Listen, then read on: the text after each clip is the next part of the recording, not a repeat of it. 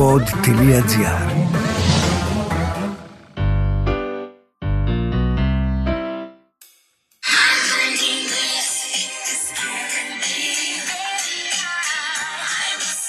Ούψ!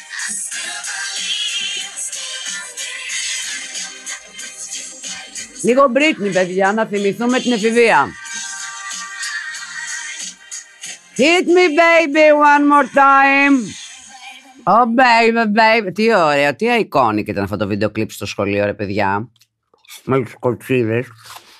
Έχουμε επανέλθει σε μια κανονικότητα εδώ πέρα. Δεν μεταζει κανείς. Τρώω κάτι έρμα, φρουτάκια. Ευτυχώς έχω την νούτρι σεφ και μου στέλνει φαγητό. Και νηστεύω. Εντάξει, παιδιά, πολύ καλά περνάμε. Πώς μου είστε εσείς, τα νέα σας; Θα δούμε τώρα πώς θα πάει αυτή η ζωή. Και ήθελα να πω, ήθελα να πω έτσι μια νότα, κάτι ευχάριστο, κάτι διαφορετικό, έτσι κάτι να ξεχαστούμε. Θέλω να πω για δύο πράγματα. Έτσι, άσχετα, τώρα έτσι μου ήρθανε. Η Μαύρα είναι εδώ μαζί μας. Έχει επανέλθει στα podcast της και αυτή εδώ πέρα με άποψη, με στυλ. Δεν ξέρω αν μιλήσαμε ποτέ που πήγα στην Ολλανδία και είδα το Ρομπί Γουλιάμς. Μιλήσαμε ποτέ; Πολύ λίγο τι είπα. Δεν θυμάμαι, λέει η κοπέλα. Α, ήμουν μπροστά μπροστά και μου ήρθε και μου δώσει την μπλουζά. Το είπαμε αυτό. Δεν είναι σίγουρη, δεν παρακολουθεί όμως τα podcast μου η κοπέλα εδώ πέρα που δουλεύει για μένα. Εγώ την πληρώνω. Αλλά δεν. Λοιπόν, θέλω να πω ότι μάλλον τα highlights έτσι αυτού του χειμώνα, τα ευχάριστα highlight, ήταν η στιγμή που κατέβηκε ο Ρόμπι από τη σκηνή και ήρθε και μου έδωσε μια μπλούζα. Σας έχω πει ότι πια, εγώ θεωρώ ότι έχουμε σχέση πια, κανονική και περιμένω το καλοκαίρι που εγώ έχω αποφασίσει το καλοκαίρι, δεν ξέρω, θα είμαι backstage και θα μ, του δίνω την πετσέτα. Θα τον καλέσουμε στο για ελάτε, αυτός μπορεί να δεχτεί, γιατί άλλοι δεν δέχονται. ε, τώρα που λέω για το για ελάτε, κοιτάξτε, ξέρω ότι ε, λιγάκι μου στέλνετε και μηνύματα και αυτά, αλλά θα βγάλω όταν θα υπάρχει λόγος να βγάλω. Είναι από αυτά τα τις εμπνεύσεις που έχω εγώ. Κάτι. Μην ανησυχείτε. Σας έχω, σας έχω, σας έχω. Ποιον; Α, δεν μπορώ να πω. Συγγνώμη, δεν μπορώ να πω. Έχω πολλά. Έχω πολλά στο νου. Και επίσης άλλο ένα πολύ χα- καλό highlight φέτος ήταν που έτσι μου δώσε μια χαρά. Το half time της Ριάννα.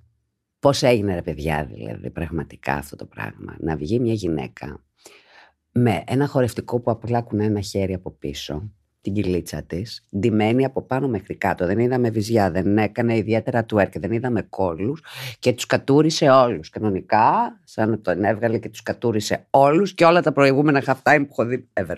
Μερικά πράγματα έτσι γίνονται απλά. Γιατί η προσωπικότητα, παιδιά, μετράει. Μετράει πάρα πολύ η προσωπικότητα. Πραγματικά δηλαδή. Εγώ έτσι πιστεύω. Άλλοι βγήκαν και είπαν ότι δεν έκανε τίποτα. Καλικά δίστε πίτσα, κάντε τα εσείς.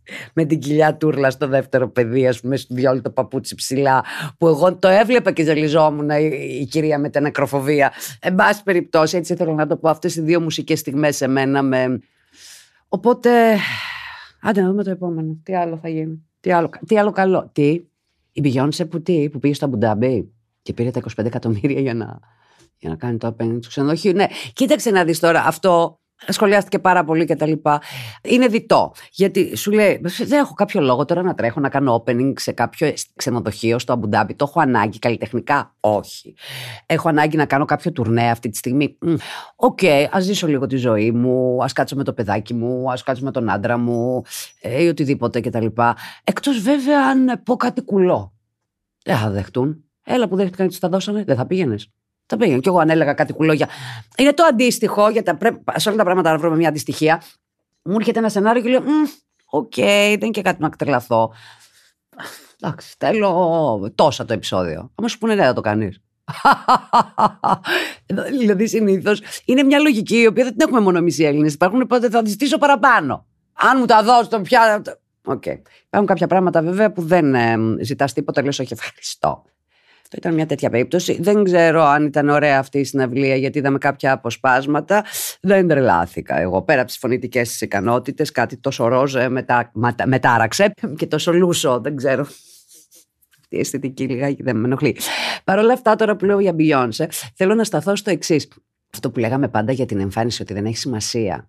Πραγματικά πείτε μου, όταν αν θυμάστε στην αρχή την Beyoncé, όταν είχε πρωτοεμφανιστεί στα 20 της εκεί πέρα, κορμάρα και όλα τα λοιπά. Και ήταν ο Jay-Z τότε που του έκανε την παραγωγή, το Crazy in Love, δεν θυμάμαι ποιο τραγούδι, και εκεί ερωτευτήκαν και τα λοιπά. Τον έχετε δει τον Jay-Z; Τον έχετε, τον έχετε δει; Όπως και να τον δεις, με όποιο φως, με όποιο καλοπλάνο, σε όποια αγωνία λήψη, θα πεις ποτέ ότι αυτός είναι ένας άντρας, ο οποίος ωραίος, γοητευτικός. Τι θα πεις για αυτόν τον άντρα πέρα από το όχι ωραίος; Γιατί δεν θεωρώ ότι υπάρχουν άσχημοι άνθρωποι. Το, η ασχήμια βγαίνει από μέσα. Δεν θα πεις ότι είναι ένας. Αντι... Όχι ωραίος, θα πω για πάρα πολύ κόσμο. Δεν μ' αρέσει. Ή βλέπω κάποιον ότι είναι ωραίος, δηλαδή τα χαρακτηριστικά του συνθέτουν ένα όμορφο παρουσιαστικό. Δεν μ' αρέσει για τους δικούς μου λόγους.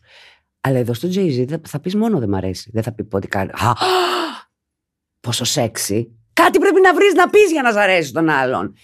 Τι! Και είναι περίτερα ένα παράδειγμα που λέω ότι αυτή η θεάρα, γιατί δεν έχει κάτι άσχημο πάνω της, ας πούμε, να πεις να κρατηθείς από κάτι. Τούρλα ερωτευμένη, πραγματικά και το απέδειξε. Δεν ήταν ότι α, θα πάρω τον παραγωγό, τον μεγάλο παραγωγό από διπλά να μου κάνει κανένα τραγούδι, γιατί τον κατουράει και αυτόν. Αν ξέρετε όλοι, αν είστε familiar με το, όλο αυτό το ταινιάκι που έβγαλε το Lemonade, το ξύλο που έριξε εκεί πέρα κανονικά, αφού τον είχε συγχωρήσει στην απιστία του και την έκανε βούκινο με έναν τρόπο που λέγαμε βρεμπάσκι. Το είπε, δεν το είπε, υπόθηκε, δεν υπόθηκε. Αλλά ήταν η σκηνή που βγαίνει με τα ρόπαλα και σπάλι στις βιτρίνες και τα αυτοκίνητα. Αυτή η γυναίκα λοιπόν κερατώθηκε. Από τον Jay-Z. Ξέρω κάτι μου είχε έρθει αυτό στο μυαλό και θέλω να το πω κάποια στιγμή. Ήρθε αυτή η στιγμή να το πω, μια που λέμε τα μουσικά μας νέα. Αλήθεια. Αναρωτιόμαστε γιατί. Ναι, ναι, και μου δείχνει η κοπέλα μια φωτογραφία του Jay-Z. Πραγματικά ένας αντικειμενικά. Όχι ωραίος, θα πω πάλι, δεν ξέρω, δεν έχω λόγια να τον εκφράσω. Αλλά να πούμε ότι περιορέξεω και επίσης ότι ο θαυμασμός είναι πολύ βασικό πράγμα. Ο θαυμασμός, η δημιουργία, το επαγγελματικό δηλαδή κομμάτι, το πώς βλέπεις τον άλλον και το φαντάζει τεράστιο μπροστά στα μάτια σου και έχουν και μια διαφορά ηλικίας, ας πούμε, υπό την έννοια ότι αυτή ξεκίνησε και αυτός ήταν. Οπότε όλο αυτό είναι, είναι αφροδισιακό. Παρ' όλα αυτά δεν της πέρασε, όπως δεν αγαπάει τον άνθρωπο. Δηλαδή είναι, είναι ερωτευμένη με αυτό και αυτό την κεράτωσε. Εγώ δεν τρελαθώ. δεν υπάρχει, δεν υπάρχει σωτηρία. Άρα, εμείς να κάτσουμε λίγο φρόνημα. Δεν υπάρχει σωτηρία. Ναι, ναι, ναι. Φαντάζομαι ότι δεν ξέρω πώς θα ένιωθε ο Jay-Z όταν είδε το Lemonade. Είναι ωραίο, ρε παιδί μου, όταν είσαι καλλιτέχνης, εκφράζεσαι μέσα από τη δουλειά σου για ό,τι σου συμβαίνει. Μερικές φορές με ωραίο τρόπο, άλλες φορές όχι με τόσο κομψό. Αλλά υπάρχει. Γεια σου, αγαπημένη μου Μαρία, είμαι η Τάδε. Άφησε το καλύτερα να μην αναφέρω το όνομα. Είσαι υπέροχη, με έχει βοηθήσει αρκετά με τα podcast σου. Ήρθε η στιγμή να σου γράψω και εγώ το δικό μου προβληματισμό ή καλύτερα το δικό μου δίλημα. Καταρχάς είμαι 25 ετών και έχω δύο χρόνια σχέση με έναν άνδρα ηλικίας 30. Ωραία. Να σημειωθεί πως συγκατοικούμε από τον πρώτο μήνα σχέσης. Αν πω ότι περνάω χάλια μαζί του, θα είναι τεράστιο ψέμα. Είναι γλυκός, τρυφερός, πολύ σεξι, προστατευτικός. Όχι εκδηλωτικός και με αγαπάει. Το νιώθω έντονα. Όπως και εγώ. Δεν είμαστε μόνο ζευγάρι, αλλά και φίλοι. Το νιώθω δικό μου άνθρωπο που μπορώ να συζητήσω μαζί του ότι με προβληματίζει. Κάνουμε σεξ σαν να είμαστε εραστές και αυτό το λατρεύω. Διότι δεν με κάνει να βαριέμαι. Πολύ σημαντικό, διότι βαριέμαι πολύ εύκολα. Πολύ καλή περίπτωση αυτή. Όσο αφορά το σεξ, τον πρώτο χρόνο κάναμε καθημερινώς από δύο-τρει, άντε μέχρι τέσσερις φορές. Τη θυμάμαι κι εγώ αυτή την εποχή. Κάθε μέρα τέσσερις φορές. Mm-hmm.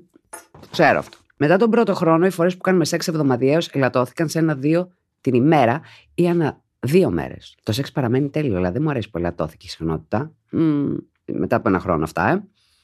Είμαστε ακόμη σε αρχές σχέσει. Έχω πολύ όρεξη και συνήθως κάνω το πρώτο βήμα για να συνευρεθούμε. Το οποίο δεν τον ενοχλεί. Του αρέσει και μάλιστα πολύ απλώς πολλές φορές. Κάποιες φορές δεν υπάρχει ανταπόκριση που θα ήθελα. Α, μερικές φορές απλώς θέλω να παίξει μαζί μου χωρίς να προχωρήσουμε παρακάτω. Να αισθανθώ πως του αρέσει που θέλω να υπάρξει κάποιο παιχνίδι. Ναι, εντάξει, εγώ είμαι σε mood, λατρεύω τη σεξουαλικότητά μου. Δεν μπορείς και εσύ, βρε άνθρωπε, να μου δώσεις την επιβεβαίωση πως ναι, εκπέμπεται αυτό που νιώθω. Δεν εκδηλώνεται στο βαθμό που θα ήθελα και δεν σου κρύβω πως χρειάζομαι να με διεκδικεί και να με κάνει να αισθάνομαι υποθητή πως ναι, ακόμα τον τρελαίνω. Μήπως ζητάω πολλά, είμαι υπερβολική και χάριστη. Δεν καταλαβαίνω. Στο θέμα μας τώρα. Πριν κάνω σχέση με αυτόν τον άνθρωπο, μιλούσα με ένα παιδί ένα χρόνο μικρότερο όμως, τον πούμε Χ. Έκανα σχέση και δεν ξαναμίλησα μαζί του. Πέρσι το καλοκαίρι βρεθήκαμε τυχαία στο ίδιο μαγαζί, γνωριστήκαμε και μου άρεσε πολύ. Καλώς ήρθατε τύψεις. Μέσα σε αυτούς τους μήνες που μου περάσει, βρεθήκαμε περίπου 10 φορές. Μόνο φιληθήκαμε. Όχι είναι αποφασισμένος. Θέλει να γίνω δική του και με διεκδικεί με έναν τρόπο που δύσκολα θα πεις όχι. Με έκανα τον θέλω να μην μπορώ να αντισταθώ. Χθες το καρναβάλι, α, βρεθήκαμε, κάναμε σεξ και του ζήτησα να μην με ξαναενοχλήσει. Το σεξ ήταν τέλειο. Όχι θέλει να χωρίσω και να κάνω σχέση μαζί του. Όχι διαφέρει από τον σύντροφό μου. Στο χ βλέπω χαρακτηριστικά που δεν υπάρχουν στον σύντροφό μου. Νιώθω πολλές τύψεις. Μετά από όλη αυτή την περιπέτεια με το χ, δεν μπορώ να είμαι με τον σύντροφό μου. Δεν το αξίζω. Α. Μαρία μου, χρειάζομαι την πολύτιμη βοήθειά σου. Οι επιλογές μου είναι εξής. Ένα, του το λέω και χωρίζουμε. Με αυτή την επιλογή δεν θα αισθάνομαι τύψεις και θα είμαι ειλικρινής. Δύο, δεν του το λέω, συνεχίζω μαζί του, όμως νιώθω μονίμως τύψεις. Τρία, δεν του το λέω και χωρίζουμε. Διότι δεν του αξίζει μια τέτοια συμπεριφορά. Και έχω και την ψυχική μου ηρεμία. Πολύ ωραία. Ιστερόγραφο. Με τον Χ δεν έχω σκοπό να κάνω σχέση. Αν είναι να χωρίσω με το αγόρι μου, δεν πρόκειται να πλέξω με το Χ. Θα πάμε για άλλα. Σώσε με. Μάλιστα. Καταρχήν να σου πω ότι στο ε, πρώτος χρόνος, ειδικά όταν είναι ε, ε, ωραία και το σεξ είναι, θα μου λες τρεις-τέσσερις φορές την ημέρα σεξ και τρεις-τέσσερις φορές εννοούσες την ημέρα, τρεις-τέσσερις. Τον πρώτο χρόνο κάναμε καθημερινώς από δύο, τρεις, άντε μέχρι τέσσερις φορές. Μπράβο.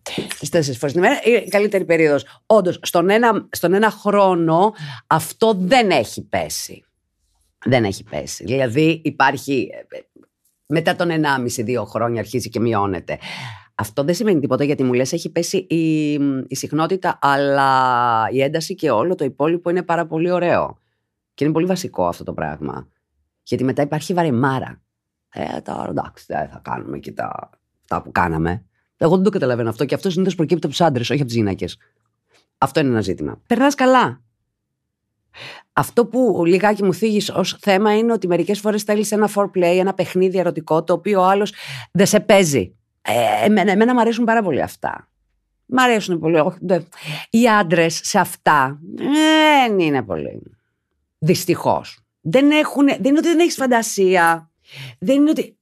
Τώρα μην τους σουβαλιάσω πάλι όλους τους ανθρώπους, αλλά ανάλογα την κατάσταση και ανάλογα τη φάση της σχέσης, υπάρχει ένα λέμε. Τώρα κάνουμε χαζά, θα βάλεις τη στολή της κολομπίνας ή θα κάτσουμε στον καναπέ να χαϊδευτούμε και δεν θα. Η μενταλιτέ είναι να τελειώσουμε. Αυτή η μενταλιτέ, εγώ τη συχαίνομαι λίγο, ε. Είτε κάνουμε σεξ για να τελειώσουμε, είτε κάνουμε κάποιο foreplay για να τελειώσει. Μην μείνει κανείς με το πουλί στο χέρι που, λέμε. Εντάξει. Αυτό δεν σημαίνει ότι ξεκινάμε, βάζουμε πρώτη, δεύτερη, τρίτη, πέμπτη, φτάσαμε. Μπορεί να πάρει κάποια ώρα, μπορεί να γίνει με διαλύματα, μπορεί χίλια δυο. Η διάθεση πρέπει να υπάρχει. Το πώς ο καθένας αντιλαμβάνεται τη σεξουαλικότητά του και τι διάθεση ερωτική μπορεί να έχει, είναι δύσκολο να συμπίψει την ίδια στιγμή. Είναι πολύ περίεργο, ρε παιδί μου, το timing, το ερωτικό timing. Ειδικά όταν με έναν άνθρωπο ζεις μαζί του, έχει περάσει ένας χρόνος. Συνήθως ε, γίνονται ξέρεις, κάποια πράγματα συνδυαστικά. Δηλαδή θα πέσουμε στο κρεβάτι, προφανώς θα κάνουμε σεξ, αν ε, αυτό ή θα.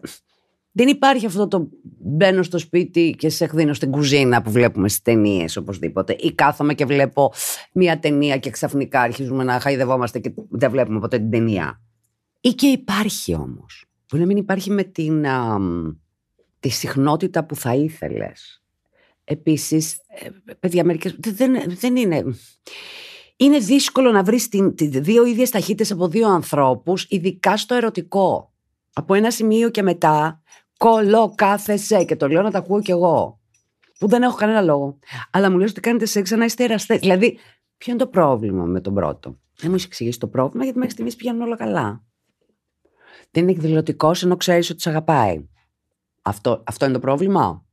Δηλαδή δεν σου λέει λόγια αυτά, δεν είναι extrovert, είναι λίγο πιο μαζεμένος, είναι λίγο πιο ψυχρός. Παρ' όλα αυτά όμως κάνει πολύ καλό κρεβάτι, παρόλο που είναι ψυχρός, δηλαδή στο κρεβάτι φαντάζομαι έχουν υποθεί κάποια τέρατα. Εσένα δηλαδή ανάγκης να σου λέει το πρωί γεια σου αγαπάω. Ρωτάω, δεν το λέω αυτό, δεν ξέρω χρειάζεται να σε διεκδικήσει. Κοίτα, η διεκδίκηση και να σε κάνει να νιώσεις υποτιτή. Το καταλαβαίνω πάρα πολύ καλά και το φλερτ, το λεγόμενο φλερτ είναι η διεκδίκηση. Ε, μέσα στη σχέση, αν δεν υπάρχει, εγώ ξέρω. Βαριέμαι. Μετά τον άλλο από λίγο τον βλέπω λίγο συνάδελφο. Πρέπει να υπάρχει φλερτ στη σχέση. Πολύ. Αν αυτό λέγεται διεκδίκηση, αν αυτό εννοείς, ναι. Και επίσης οι σχέσεις θέλουν δουλειά. Συχαίνω με αυτήν την ατάκα. Θέλει πολύ δουλειά η σχέση για να λειτουργήσει. Τι συχαίνομαι, θέλω μια σχέση χωρίς να χρειάζεται δουλειά. Θέλω μια βία στη σχέση. Τι πάνε να πει θέλει δουλειά. Θέλουμε δουλειά από το πρωί που ξυπνάμε μέχρι το βράδυ, προσπαθούμε για πράγματα, για τη δουλειά μας, για το έτσι μας, για αυτό μας, τα παιδιά μας, δεν ξέρω τι κατά. Προσπαθούμε μονίμως. Πρέπει να προσπαθώ και στη σχέση μου. Δεν το καταλαβαίνω. Μου το έχουν εξηγήσει ένα εκατομμύριο φορές ότι όλα τα πράγματα έχουν δουλειά. Όπως προσπαθείς για τη δουλειά σου, θα προσπαθήσει και για τη θέση σου. Δεν θέλω. Δεν θέλω. Γιατί για μένα είναι η στιγμή της χαλάρωσης σχέση μου. Δεν είναι η στιγμή τη. Κάτσε λίγο τώρα, πώ το φτιάξουμε, να το φέρω αυτό εδώ και να κάνω αυτό και να γίνει το άλλο. Και πρέπει να του δείξω αυτό για να μου κάνει αυτό. Γιατί να είμαι συνέχεια σε αυτή την τζίτα για να πετύχω κάτι. Θέλω να μπορούμε δύο άνθρωποι να συνεπάρχουμε εύκολα. Να ερωτευόμαστε ευ... όταν αρχίζουν τα πράγματα ή είναι από την αρχή δύστοκα. Είμαστε τόσο διαφορετικοί που δεν μπορούμε. Λες γιατί το έκανα τώρα αυτό; Εγώ του κάνω αυτό και αυτός μου κάνει εκείνο. Και... Όχι ότι δεν τα έχω ζήσει αυτά. Αυτά ζω εγώ. Μην νομίζετε ότι ζω τα εύκολα. Τις μαλακίζω. Τα δύσκολα μόνο ζω. Αλλά αυτό που πιστεύω πάρα πολύ, γι' αυτό εγώ λέω, όταν βλέπω ένα πράγμα να, να διαλύεται σιγά σιγά, δεν θα δουλέψω γι' αυτό. Όχι, θα το αφήσω να διαλυθεί. Δεν είναι πια εύκολο. Δεν είναι. Πάει να πει ότι κάτι έχει γίνει, κάτι έχει χαθεί. Υπάρχει πάρα πολύ δυσκολία. Το νιώθω πάρα πολύ. Αν θέλεις κάποιον, εκτός βέβαια αν είναι ένα πράγμα πολύ στην αρχή του και δεν βλέπεις να σε εννοείσαι και τον θες τον άλλον και δεν έχεις βρει τον τρόπο να το. Εκεί θέλει μια δουλειά. Μέχρι. Αλλά από ένα σημείο και μετά, όταν γίνεται η σχέση-σχέση, θέλω να πηγαίνει αβίαστα. Έτσι, έτσι τον ονειρεύομαι εγώ. Εγώ τον ονειρεύομαι εύκολο. Μια ωραία σχέση. Όχι όπω είμαι στην πραγματικότητα. Αλλά ναι, δεν θα έρθει αυτή, θα έρθει μια. Εν πάση περιπτώσει, λες, στο χ βλέπω χαρακτηριστικά που δεν υπάρχουν στο σύντροφό μου. Τι δηλαδή, ότι είναι καινούριος. Αυτό είναι το χαρακτηριστικό. Γιατί τα άλλα δεν τα ξέρεις. Πόσο καιρό έχετε; Είχατε μιλήσει μια φορά πριν τα φτιάξει με τον ε, δικό σου και ξαναδοθήκατε και κάνατε σεξ. Μιλήσατε λίγο που στα πρώτα ραντεβού δεν πιάνατε. Παιδιά, τα πρώτα ραντεβού είναι να τα λέμε μετά από κάνα χρόνο και να μην θυμάσαι τότε τι ωραίος που ήσουν, τι καλά που μίλαγες, τι ωραία που είχαμε περάσει. Τελεία. Άλλαξε μετά όλο αυτό. Η κουλτούρα της σχέσης άλλαξε, έγινε άλλο πράγμα.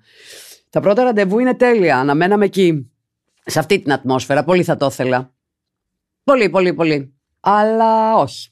Όχι, παιδιά, δεν είναι έτσι. Δεν, είναι, δεν γίνεται. Δεν ξέρει τον άνθρωπο. Τι έχετε πει, τρεις κουβέντες; Και έχετε κάνει ένα πολύ καλό σεξ. Ωραία.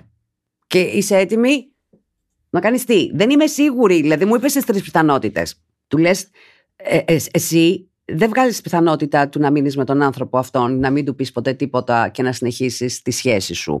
Κάπως μου το φέρνεις από εδώ, από εκεί, χωρίζεις. Οι τρεις βερσιόν, οι δύο είναι χωρίζω. Η μία είναι δεν χωρίζω, αλλά α, έχω τύψεις. Άρα αρνητικό. Δεν βλέπεις δηλαδή τη θετική πλευρά του να μείνεις με αυτόν τον άνθρωπο χωρίς να έχεις τι. Και προχωράς. Καταρχήν, εγώ είμαι υπέρ του ότι αν, αν, αν αποφασίσεις να ε, πας με τον ε, Χ, να κάνεις σχέση με τον Χ, τότε θα του το πεις. Του πεις, κοίταξε να δεις, γνώρισα έναν άνθρωπο και ερωτεύτηκα. Και οφείλω στον εαυτό μου να πάω εκεί. Αυτό δεν έχει ούτε τύψη ούτε τίποτα. Έτσι. Του το λες, το ξεκαθαρίζεις. Αν έχεις σκοπό να μην πας με το χ για κάποιο λόγο που δεν έχω καταλάβει, απλά να χωρίσεις τον άνθρωπο που είσαι γιατί έχεις τύψεις. Γιατί εμένα μου φαίνεται αυτό κάπως όχι. Δεν το έχω ξανακούσει. Έχεις τύψεις, ναι, αλλά να φτάσεις να χωρίσεις γιατί έχεις τόσες τύψεις πια. Οι τύψεις τι είναι αυτές, Ότι τον κεράτωσες ή ότι σκέφτεσαι κάποιον άλλον; Τι, τι, τι, τι είναι οι τύψεις; Αυτές, δεν έχω καταλάβει ότι της άρεσε που τον κεράτωσε ή ότι της άρεσε. Ή όλο το παραμύθι κάτι σου έκανε ότι παράνομο ε, γκόμενος, μήπως είναι αυτό και ότι δεν σ' άρεσε τόσο πολύ ο Χ. Δεν του. Α, μου λες, τι ωραία. Ε, μετά την περιπέτεια με τον Χ δεν μπορώ να είμαι με τον σύντροφό μου, δεν του αξίζω. Πολύ με βαρύ που το ακούω αυτό το δεν του αξίζω. Γιατί δεν του αξίζεις, επειδή τον κεράτωσες, ή επειδή δοκιμάσει κάτι άλλο, ή επειδή ένιωθες κάπως παραμιλημένη. Και εγώ δεν, είμαι, δεν έχω σαφή εικόνα του πώς νιώθεις με τον ε, φίλο σου νιώθω ότι αν είναι αυτό, θα συνέβαινε με οποιονδήποτε. Έτυχε να είναι αυτός. Νιώθω ότι κάτι δεν σου κουμπώνει στη σχέση σου. Είναι στον ένα χρόνο, πρέπει να είστε στα τα βανιά. Το σεξ μου λες είναι γαμάτο. Είναι καλό παιδί. Λέει είναι εκδηλωτικός απλά πολύ και δεν σου κάνει παιχνίδια. Νιώθω ότι το σεξ για σένα έγινε το 80% της σχέσης και το συναισθηματικό η κάλυψη συναισθηματική, δηλαδή το σεξ με συνέστημα, γενικά το σεξ, οι εκφάνσεις του σεξ σε διάφορα αυτά. Αυτό, σαφέστατα μετά από ένα, δύο, τρία χρόνια, εξαντλείται. Εξαντλείται, δηλαδή θα κρεμαστείτε από πάνω, θα αλλάξετε εκατό δωμάτια, θα φτώσετε, θα δοκιμάσετε. Εξαντλείται κάποια στιγμή, αλλά δεν πάει να είναι ωραίο. Έτσι, δεν πάει να έχει το συνέστημα. Δεν... Χιλιάδιο πράγματα μπορείς να κάνεις. Κάτι ψάχνεις εσύ. Δεν έχω καταλάβει τι ψάχνεις.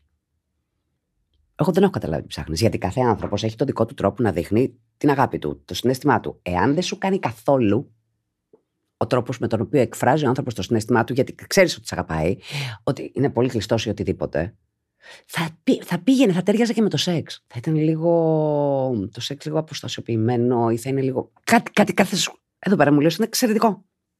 Καλός άνθρωπος. Δεν καταλαβαίνω τι θες. Έχω την αίσθηση ότι επειδή έχεις αυξημένη λιμπιντό και η ερωτικότητα είναι λίγο. Θες κάπως να δοκιμάσεις πράγματα. Εγώ αυτό νιώθω. Θες κάπως κάτι να πειραματιστείς. Εγώ αυτό νιώθω. Απ' την άλλη, έχεις και μια περίεργη ηθική που μου λες: Νιώθεις τύψεις. OK, okay, νιώθεις τύψεις όταν κερατώνεις έναν άνθρωπο που δεν σου έχει κάνει κάτι, δεν σου έχει φταίξει σε κάτι. Είναι, σημα... είναι σημαντικό. Νιώθεις τύψεις επειδή κεράτωσες ή επειδή ερωτεύτηκες. Όχι. Λίγο φαντάστηκες ότι μπορεί και εντάξει, δεν σου φταίει τίποτα άλλος. Τι ενοχή είναι αυτή; Δεν είναι καταστροφή του κόσμου. Γιατί να τα παίρνουμε μέσα μας αυτά τα συναισθήματα, δεν το καταλαβαίνω. Δική σου απόφαση δεν ήταν. Γιατί πήγες; Γιατί πήγες με τον άλλον; Μα δεν είχες ανάγκη το ερωτικό. Τελικά, αφού το έχεις, είναι το καινούριο. Αυτή η κουλτούρα του καινούριου την ξέρετε, γιατί εγώ μπορώ να την εξηγήσω πάρα πολύ καλά. Θέλω έναν άνθρωπο πάρα πολύ, είμαι ερωτευμένη, κάνουμε πολύ καλό σεξ και ξαφνικά πάω με έναν άλλον. Δεν νιώθω καμία τύψη, δεν νιώθω τίποτα κτλ. Πάω με κάποιον. Είναι καινούριο. Δεν ξέρεις τι θα συμβεί, είναι άγνωστο. Μέσα σε μια εβδομάδα ξέρεις τι θα συμβεί, φεύγει. Μετά μπορεί κάτι άλλο να σε συνεπάρει, πάω. Παράδειγμα είναι αυτό, ε! Μην ταραχτείτε εκεί στα κανάλια. Ε, το καινούριο ή και το one night stand, ας πούμε. Είναι κάτι το οποίο μπορεί να σταράξει εικόνα. Βέβαια, κυλιακή, α, κόλλη, α, μαλλιά, α, αυτό, εκείνο, οτιδήποτε. Και λέτε, ναι, αυτή η ευκολία που τα, η σημερινή είναι ολέα. Μιλάω σαν τη θεία μου. Οι άνθρωποι οι οποίοι μπορεί να αλλάζουν ερωτικούς παρτενέρα, ας πούμε, για το τίποτα και τους περνάει την επόμενη στιγμή. Είναι το καινούριο. Τι θα έχει, δηλαδή, ποιος μπορεί να με στείλει; Όσο περισσότερο, με όσο περισσότερο περτανέρα έχουμε πάει, τόσο περισσότερο θέλουμε κι άλλους. Για το καινούριο. Είναι μια μάστιγα αυτή, ε! Είναι λίγο. Βάιρους. Εκτός αν πετύχεις αυτό που σε καλύπτει 100%. Είναι όλο ερωτικό εδώ. Και αυτό συνήθως το κάνουν οι άνθρωποι με πάρα πολύ αυξημένη την αίσθηση. Εμένα λίγο με τρομάζει όλο αυτό, γιατί αυτά τα one night stand εγώ τα φοβάμαι. Τα φοβάμαι όχι επικίνδυνα. Ε, δεν ξέρω. Δεν, δεν, έχει, δεν είναι αρκετή η εικόνα εκτός αν είσαι ο Brad Pitt, βέβαια. Εντάξει, εκεί πέρα έχω πει θα, θα κάνω και μια εξαίρεση. Θέλει και κάτι άλλο για μένα. Αλλά δεν μπορώ να πω όχι, αν κάποιος τη βρίσκει έτσι. Εγώ θεωρώ ότι είναι το θέμα σου ερωτικό. Θες το καινούριο. Δεν είσαι σίγουρη. Θα χωρίσεις λύση με τα γόρι σου να μην του πεις τίποτα και δεν θα μπλέξεις με τον άλλον. What the fuck, τι μου λες, κορίτσι μου, δεν υπάρχει περίπτωση. Με κάποιον θα μπλέξεις. Θα πας να κάνεις σεξ πάλι. Είσαι ερωτι... ε, αυτή, αυτή την αίσθηση μου δίνεις αυτή την αίσθηση μου δίνεις. Για μην του το πεις. Γιατί να του το πεις, πες μου, δεν κατάλαβα τι, τι αυτομαστίγωμα θες να αυτοτιμωρηθείς, να σε χωρίσει για να έχεις τη δικαιολογία. Γιατί και αυτό παίζει. Θέλω να σου το πω και αυτό. Τα, τα ασυνείδητα αυτά είναι σοβαρά. Να του το πεις για να γίνει της πουτάνας, να σε διεκδικήσει. Μήπως να δείξει κάποιο συνέστημα, να στραβήξει πίσω, να αυτοτιμωρηθείς, να σε χωρίσει και να κλέσει. Να πει Χρήστο. Χ. Λέω εγώ τώρα Χρήστος. Μπορεί και να μην είναι. Γύρνα πίσω. Δεν ξέρω γιατί μας πιάνουν οι τύψει μετά το σεξ. Πριν το σεξ, σε όλη τη συζήτηση, σε όλα τα σου του, δεν υπήρχαν τύψεις. Πώς και γίνεται αυτό, ρε παιδιά, να μην υπάρχουν τύψεις σε αυτά και να υπάρχει μόνο στο σεξ; Και τι έγινε; Όλο από την αρχή είναι, γεια σας, day one. Αυτό που λέει, δηλαδή, αντιγρα... στέλνεις μηνύματα με κάποιον και. Αυτό δεν είναι απιστία. Δεν είναι απιστία, δηλαδή δεν είναι. Ε, ε, πρέπει οπωσδήποτε να γίνει ερωτική πράξη για να γίνει απιστία. Είναι απιστία από τη στιγμή που σκέφτεσαι κάποιον άλλον ερωτικά. Τελειώσαμε. Θα μου πεις δεν μπορώ να ανοίξω την τηλεόραση. Ναι, δεν είναι τόσο απλό. Να ανοίξω την τηλεόραση, να δω το Ρόμπι να μου ξανατραγουδήσει. Να δώσει μπλουζάκι. το κεράτωσες. Εντάξει. Εκεί νομίζω θα έπαιρνα το OK από παντού. Αγαπητή Μαρία, ανακάλυψα τα podcast σου πριν δύο μήνες και τα έχω ακούσει ήδη σχεδόν όλα. Τελικά είμαι θυστική, ε. Όποιος ανακαλύπτει τα podcast, τα βάζει όλα και τα ακούει, παιδιά. Σε θαυμάζω πολύ και συμφωνώ πάρα πολύ με τις απόψεις σου. Γράφω αυτό το γράμμα γιατί πρέπει και εγώ να τα πω κάπου. Παρακαλώ να μείνω ανώνυμη, είμαι γυναίκα 28. Μάλιστα, με τον άντρα μου είμαστε μαζί 9 χρόνια. Παντρεμένη 6, εκείνος 36. Μάλιστα. 9 χρόνια, ε. Τα 19. Σωστά. Έρωτα με την πρώτη ματιά. Από την αρχή της σχέσης νιώθαμε ότι βρήκαμε τον ιδανικό άνθρωπο και θέλαμε να είμαστε πάντα με εμάς. Πριν τέσσερα χρόνια αποκτήσαμε το πρώτο μας παιδάκι και πριν μερικούς μήνες το δεύτερο. Πολύ ευχάριστα. Το θέμα μου είναι το σεξ. Στην αρχή όλα ήταν τέλεια, το κάναμε συνέχεια, όλα ωραία και καλά. Στην πρώτη εγκυμοσύνη, μόλις άρχισε να δείχνει κοιλιά μου, ο άντρας μου δεν ήθελε να κάνουμε άλλο σεξ. Του φαινόταν περίεργο και δεν ένιωθε άνετα με την ιδέα. Στη δεύτερη εγκυμοσύνη ακριβώς το ίδιο.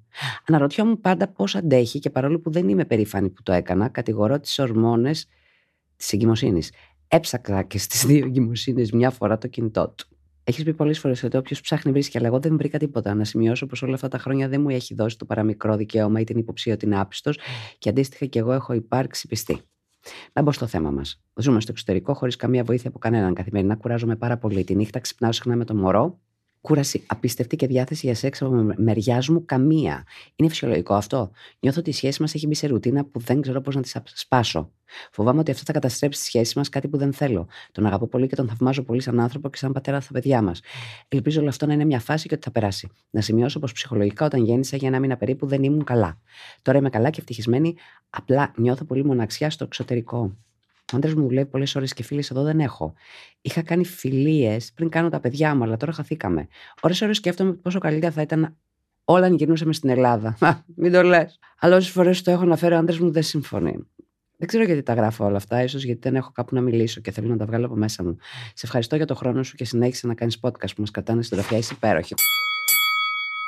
Κορίτσι μου, καλό, πολύ χαίρομαι που τα είπες σε μένα γιατί δεν έχεις σε ποιον να τα. Δηλαδή, πραγματικά, παιδιά, με αφήνετε ώρε-ώρε με ένα μαλάκας. Ευχαριστώ πάρα πολύ που με θεωρείτε φίλοι μου και μου στέλνετε μπάσκετ. Ξέρω εγώ, ακούστε και κάτι το οποίο θα σας καλύψει, γιατί η Σοφία σίγουρα δεν είναι. Κοίτα τώρα, θα σου πω αυτά που ξέρω. Αυτά που ξέρω είναι το εξής. Εγώ στην εγκυμοσύνη πέρασα φρικτά. Περίοδος της εγκυμοσύνης για μένα ήταν ζαριά. Ζαριά αν θα ξυπνήσω το πρωί. Πραγματικά είχα διάφορα προβλήματα λοιπόν. Σε όλο αυτό αποφάσισα εγώ να. Για μια άλλη δεκαετία τώρα, έτσι. Ήμουνα. Άλλα τα πρότυπα ομορφιά τότε. Τα οποία ποτέ δεν ακολουθούσα, αλλά εν πάση περιπτώσει. Πάντα όλοι με λέγανε πάρα πολύ αδύνατη και ανορεξική. Λοιπόν, ήμουνα πάρα πολύ αδύνατη τότε. Και αποφάσισα ότι, α, παιδιά, τώρα είναι ευκαιρία της ε, ζωής μου να φάω χωρίς καμία τύψη. Το τι έφαγα εγώ στην εγκυμοσύνη δεν μπορώ να το εξηγήσω. Δεν σταμάταγα να τρώω. Η κοιλιά μου ήταν διπλή από ό,τι θα έπρεπε να είναι, γιατί εγώ θα τρώγα και φούσκωνα κιόλας. Δηλαδή ήταν όλο μαζί αυτό το πράγμα και η δυσφορία. Το πρόβλημα με το σεξ στην εγκυμοσύνη. Λένε ότι πάρα πολλές γυναίκες έχουν πάρα πολύ όρεξη για σεξ. Δεν είχα πάρα πολύ, αλλά είχα. Εμείς κάναμε σεξ στην εγκυμοσύνη. Δεν ήταν πρόβλημα αυτό. Είναι λίγο περίεργο. Και έχω ακούσει πάρα πολλές ιστορίες για άντρες που πραγματικά δεν ήθελαν. Δηλαδή είναι περί... πραγματικά είναι περίεργο. Είναι κάτι που έχεις εσύ μέσα σου. Και ο άντρας είναι λίγο σαν ξένο σώμα εκείνη την ώρα. Βέβαια, εγώ πιστεύω πάρα πολύ ότι είναι, είναι ωραίο να κάνεις σεξ στην εγκυμοσύνη. Συναισθηματικά ή οτιδήποτε, γιατί και το παιδάκι μέσα στην κοιλιά, εγώ νομίζω ότι καταλαβαίνει τι γίνεται. Και δεν είναι κακό να καταλαβαίνει τι γίνεται, γιατί είναι δύο άνθρωποι που αγαπιούνται. Λέω εγώ τώρα. Απ' τη μία. Απ' την άλλη, θα σου πω ότι εγώ τον καταλαβαίνω. Έχω ακούσει και εγώ πάρα πολλούς φίλους. Ε, δεν μπορώ. Δεν μπορώ. Πέφτει. Τι να κάνουμε. Δεν είναι ότι είναι αποκρουστικό το θέαμα. Μην το παίρνεις έτσι. Γιατί εγώ δεν έχω ακούσει άντρα να μην του αρέσει η γυναίκα του έγκυος, να λέει Αχ, κυλίτσα και τα λοιπά και όλα αυτά. Ε, είναι μια συνθήκη. Δεν είναι κάτι μόνιμο. Οπότε κάνεις λίγο υπομονή σε αυτό και λες OK, okay, 9 μήνες, Τραγικό. Εν τω μεταξύ, ε, ναι, ρε παιδί μου, το ψυχολογικό του άλλου που δεν καταλαβαίνει τι και αυτά. Είναι, είναι, είναι, σου λέει, είναι ένα παιδάκι εδώ πέρα. Τι κάνουμε εμείς τώρα. Λογικό. Λογικό το βλέπω, το ακούω, το έχω ακούσει. Όχι συχνά, αλλά έχω ακούσει πολλές τέτοιες περιπτώσεις. Αντίστοιχα, άιντε και γέννησε. Εγώ όταν γέννησα και μετά, έξι μήνες δεν. Ε, ούτε, ούτε, ούτε για αστείο, ε, να ακούσω κάτι. Δηλαδή έβγαινε από τον μπάνιο και του λέω Φόβο του πέου. Το έχω πει και αυτό εκείνη την εποχή. Δεν ήθελα καθόλου. Καθόλου. Δηλαδή ένιωσα ότι βγήκε ας πούμε από μέσα μου μια μπάλα ποδοσφαίρου και οτιδήποτε άλλο μου έκανε απειλή. Πέρασα πολύ δύσκολα και αστιγένα βέβαια. Εννοείται όλα αυτά είναι ωραία τραύματα. Εγώ να σας πω έτσι για να ξέρετε, εγώ γέννησα χωρίς επισκληρίδιο. Η κοπέλα λιθόρισε. Ώρες. Γένναγα χωρίς επισκληρίδιο. Μην ρωτήσετε πώς και γιατί, η αγάπη αυτή έχει τώρα τελειώσει. Ε, ναι, ήμουν από αυτές που το νιώσε όλο. Δεν ξέρω τώρα αυτό τι μπορείτε να καταλάβετε, γιατί μετά έβλεπα ανδρικό μόριο και έλεγα. «Ε, ε, πεθαίνω. Ε, έκανα αρκετό καιρό να μου φύγει. Οπότε καταλαβαίνω και. Δεν πέρασα επιλόχια. Καμία. Αχαρά ήμουνα. Λίγο κόποση από όλη αυτή τη διαδικασία και, και το ψυχολογικό που δημιουργήθηκε από τη γέννα. Και αυτή είναι η εγκυμοσύνη που ήταν πολύ δύσκολη. Οπότε κατάλαβε, δεν ήταν. Παρόλα αυτά, πέρασαν 6-8 μήνες και σιγά σιγά επανήλθε το πράγμα. Αλλά είναι πολύ λογικό να μην θες. Αν περνάς και λίγο τον πρώτο μήνα που πέρασες, μου λες λίγο επιλόγιο, είναι πάρα πολύ λογικό, ε. Θες να, να, να, να, θες να κατεβάσεις, ας πούμε, τους τοίχου κάτω. Κάποια νεύρα, κάποια κλάματα, κάτι αυτό, κάτι το σώμα σου, κάτι. Έχεις κοιλιά και δεν έχεις μέσα τίποτα ξαφνικά. Αυτό είναι το βασικότερο. Που επειδή εγώ το ήξερα, όταν γέννησα και πήγα σπίτι, εγώ έχασα ακριβώς τα κιλά του παιδιού. Είχα πάρει 20 και γέννησα 3,5 κιλά ο Αλέξανδρος και γύρισα πίσω μείον 3,5 κιλά. Δηλαδή, ούτε καν το σάκο. Μείον 3,5 ήμουνα. Η κοιλιά ήταν όπως ήμουν 5 μηνών και πραγματικά είπα, έλα να κοιταχτώ στον καθρέφτη τώρα. Λέω να γελάσουμε για να το κολλάσω αυτό το πράγμα. Γιατί ήξερα ότι θα πάρει πολύ καιρό. Γιατί έφαγα. Σούζι τρως. Θα κάνουμε τώρα. Θα κάνω, λέω, διατροφή. Θα κάνω δίαιτα. Η κοιλιά ήταν μία κοιλιά πέντε μηνών, γιατί είχα και μεγάλη κοιλιά εγώ. Μειώθηκε, αλλά είχε μία κοιλιά. Που ξέρεις ότι είναι άδεια. Και λέει, δεν ξεστήσε. Μόλις γέννησα, δεν έχω κάτι μέσα μου, αλλά έχω αυτή την κοιλιά. Το, το σώμα είναι για κλάματα. Η κυτερίτιδα ήταν στις γάμπες μου μέχρι.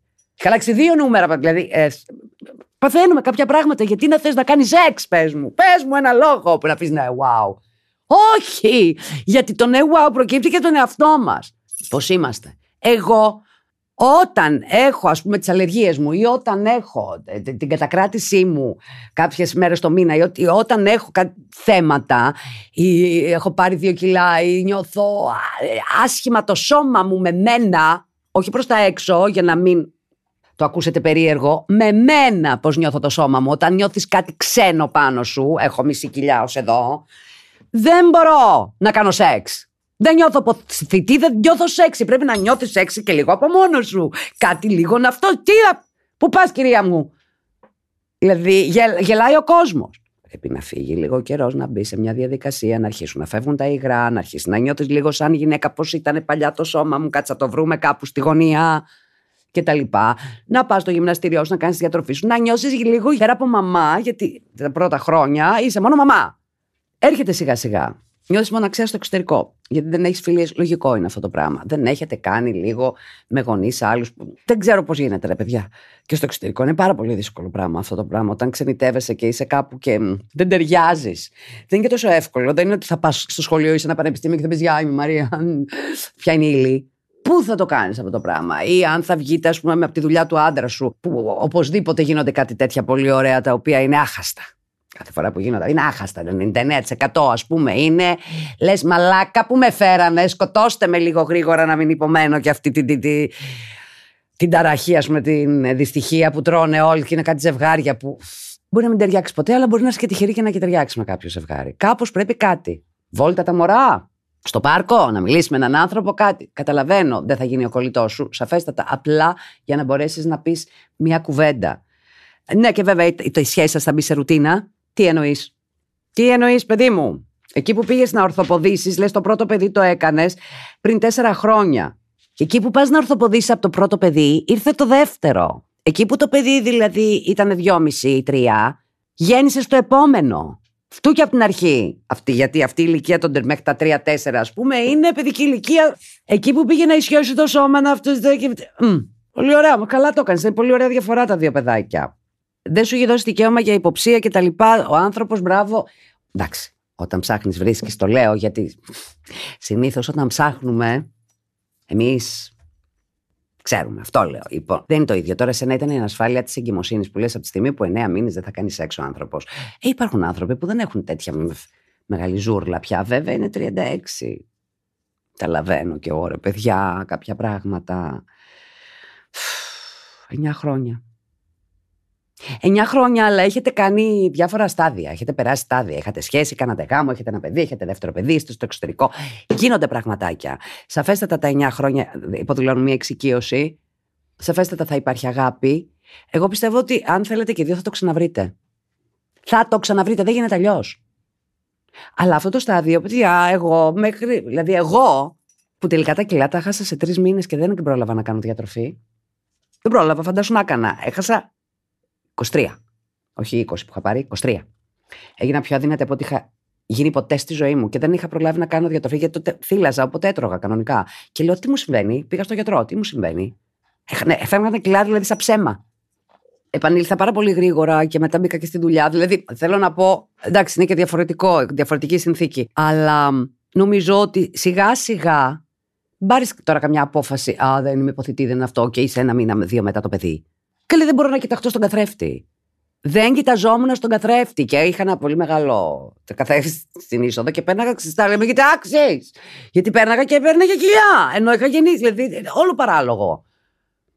Χάλια, αυτό που έχω καταλάβει δε ότι μετά τη γέννα, στη γέννα κάνεις τα ωραιότερα μαλλιά και το θέρμα τσιτώνει και νύχια σφιχτά. Τη μέρα που γέννησα, τη μέρα, τη μέρα, έβγαλα σπυράκι μαύρη κύκλη, το μαλλί άρχισε να πέφτει. Ίσιος από τη μία μεριά το μαλλί μου, ίσχυε ισχυό από τη μία μεριά, την άλλη είχε γίνει σγουρό. Μια σγουρό σγουρό και από την άλλη ίσιο. Και λέμε, αλλά κάτι γίνεται; Αφού μόλις γέννησα, πήγα κομμωτήριο και μου ίσχυσαν τα μαλλιά μέσα στο νοσοκομείο. Να μην, να με βλέπω. Ε, ε, ένα δράμα. Είσαι τα χάλια, δεν έχεις πιο χάλι μέχρι να ξαναισορροπήσουν οι ορμόνες. Τι συζητάμε για σεξ; Ούτε για αστείο. Ούτε για αστείο. Τώρα έχει μείνει καθίζηση. Αλλαγή πάνας, ξύπνημα το βράδυ, αυτό. Διακομωδήστε το λίγο για την αρχή. Δεν γίνεται αλλιώς. Αλλιώς είναι πάρα πολύ, είναι πολύ σκληρό αυτό το πράγμα. Είναι σκληρή αυτή η περίοδος, παιδιά. Τι να κάνουμε τώρα. Θα κάνετε λίγο υπομονή. Θα ασχολείστε με το καινούριο σας παιχνίδι, που είναι το παιδί. Ε, φτιάξτε ένα ωραίο γεύμα όταν κοιμηθούν τα παιδιά. Διακομωδήστε το λίγο. Μην είναι τόσο σοβαρό, τόσο σοβαρό. Κάντε κάτι δυο σας. Πάρτε να βγείτε μια βόλτα. Έχετε μια δαντά, λίγο κάτι να σας κρατήσει. Κάντε κάτι, πάτε σε μια παρά. Δεν ξέρω πραγματικά, αλλά αν το θέλετε, υπάρχουν λύσεις. Πρέπει να το θες. Πρέπει να το θες και να το κυνηγήσεις αυτό το πράγμα. Ε, δουλίτσα. Αυτό που λέμε δουλίτσα, που λέγα πριν, εγώ δεν θέλω δουλίτσα στη σχέση. Εδώ πέρα δεν είναι. Είναι γάμος. Είναι γάμος και είναι δύο παιδιά. Αν θες να. Και δεν το κάνεις για να σώσεις το γάμο σου. Πρόσεξτε αυτή την πίπα, την τεράστια πίπα, μην την ξανακούσω. Πρέπει να σώσει το γάμο μου. Τι είπα να πει να σώσω το γάμο μου; Θέλω να περάσω καλά, όχι να σώσω το γάμο μου. Μπορώ να το σώσω το γάμο μου. Θα κάνω μου και δεν το Τι θέλετε, κύριε; Ξύλο, ξύλο, τσιμπούκια, τσιμπούκια. Ο τίγρης, ναι, ωραία, πολύ ωραία. Τι άλλο θέλετε να κάνουμε να σώσουμε το γάμο; Και ρωτώνετε, ε, με φυράστε να σας δώσω και συντεταγμένες που θα παρκάρετε το αυτοκίνητο για να γαμίσετε την κόμενα. Ε, σώνε το γάμος έτσι, κάνοντας μόκο. Σαφέστατα σώνε το γάμος. Δεν είναι ατάκα αυτή, μην την ξανακούσω να σώσω το γάμο μου. Τα αρχή. Πάει, κατάφερε να ταραχτώ. Δεν θέλουμε να σώσουμε το γάμο μας. Θέλουμε να περάσουμε καλά στο γάμο μας ή σε οτιδήποτε λέγεται γάμος, σχέση, αυτό κτλ. Η προσπάθεια λοιπόν που γίνεται δεν είναι σωθεί μια κατάσταση, μια συνθήκη κοινωνική, ένα κοινωνικό φαινόμενο να διονυστεί και να λένε οι άλλοι Α, τι ωραίο πεντραμένο ζευγάρι. Πώς το ακούω; Θε μου, πώς το ακούω αυτό αριστερά-δεξιά. Να λένε, αλλά είναι πολύ καλά και εσύ ξέρεις ότι είναι κόλος. Και λένε, Ε, βέβαια. Πολύ ωραία. Σώσανε το γάμο τους κι αυτοί. Όχι. Το κάνεις για σένα. Να περάσεις εσύ καλά. Τι πάει να πει σώσιμο γάμου. Δεν καταλαβαίνω. Είναι Αισθάνομαι ωραία. Περνάω καλά. Μου δίνει αυτό που θέλω. Είμαστε ειλικρινείς. Γελάμε. Βασικό. Το γελάμε, μην το ξεχάσει κανείς, ε, και το αφήσει. Γελάμε.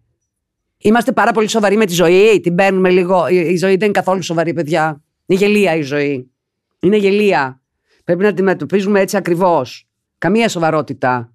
Παιχνίδι, ένα παιχνίδι. Ένα παιχνίδι είναι όλο το πράγμα που μπορεί και να χαλάσει κάποια στιγμή, ξέρεις. Μένει από μπαταρίες. Χριστός και Παναγία.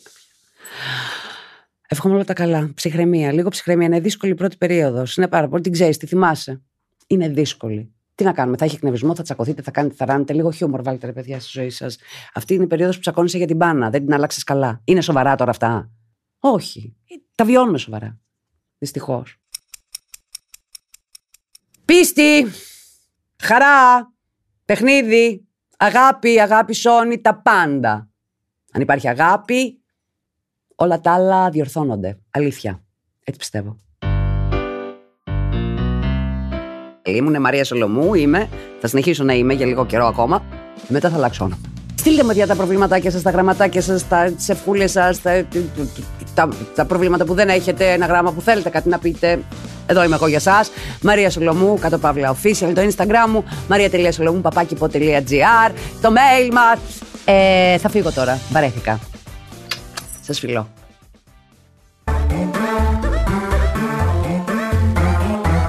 Pod.gr. Το καλό να ακούγεται.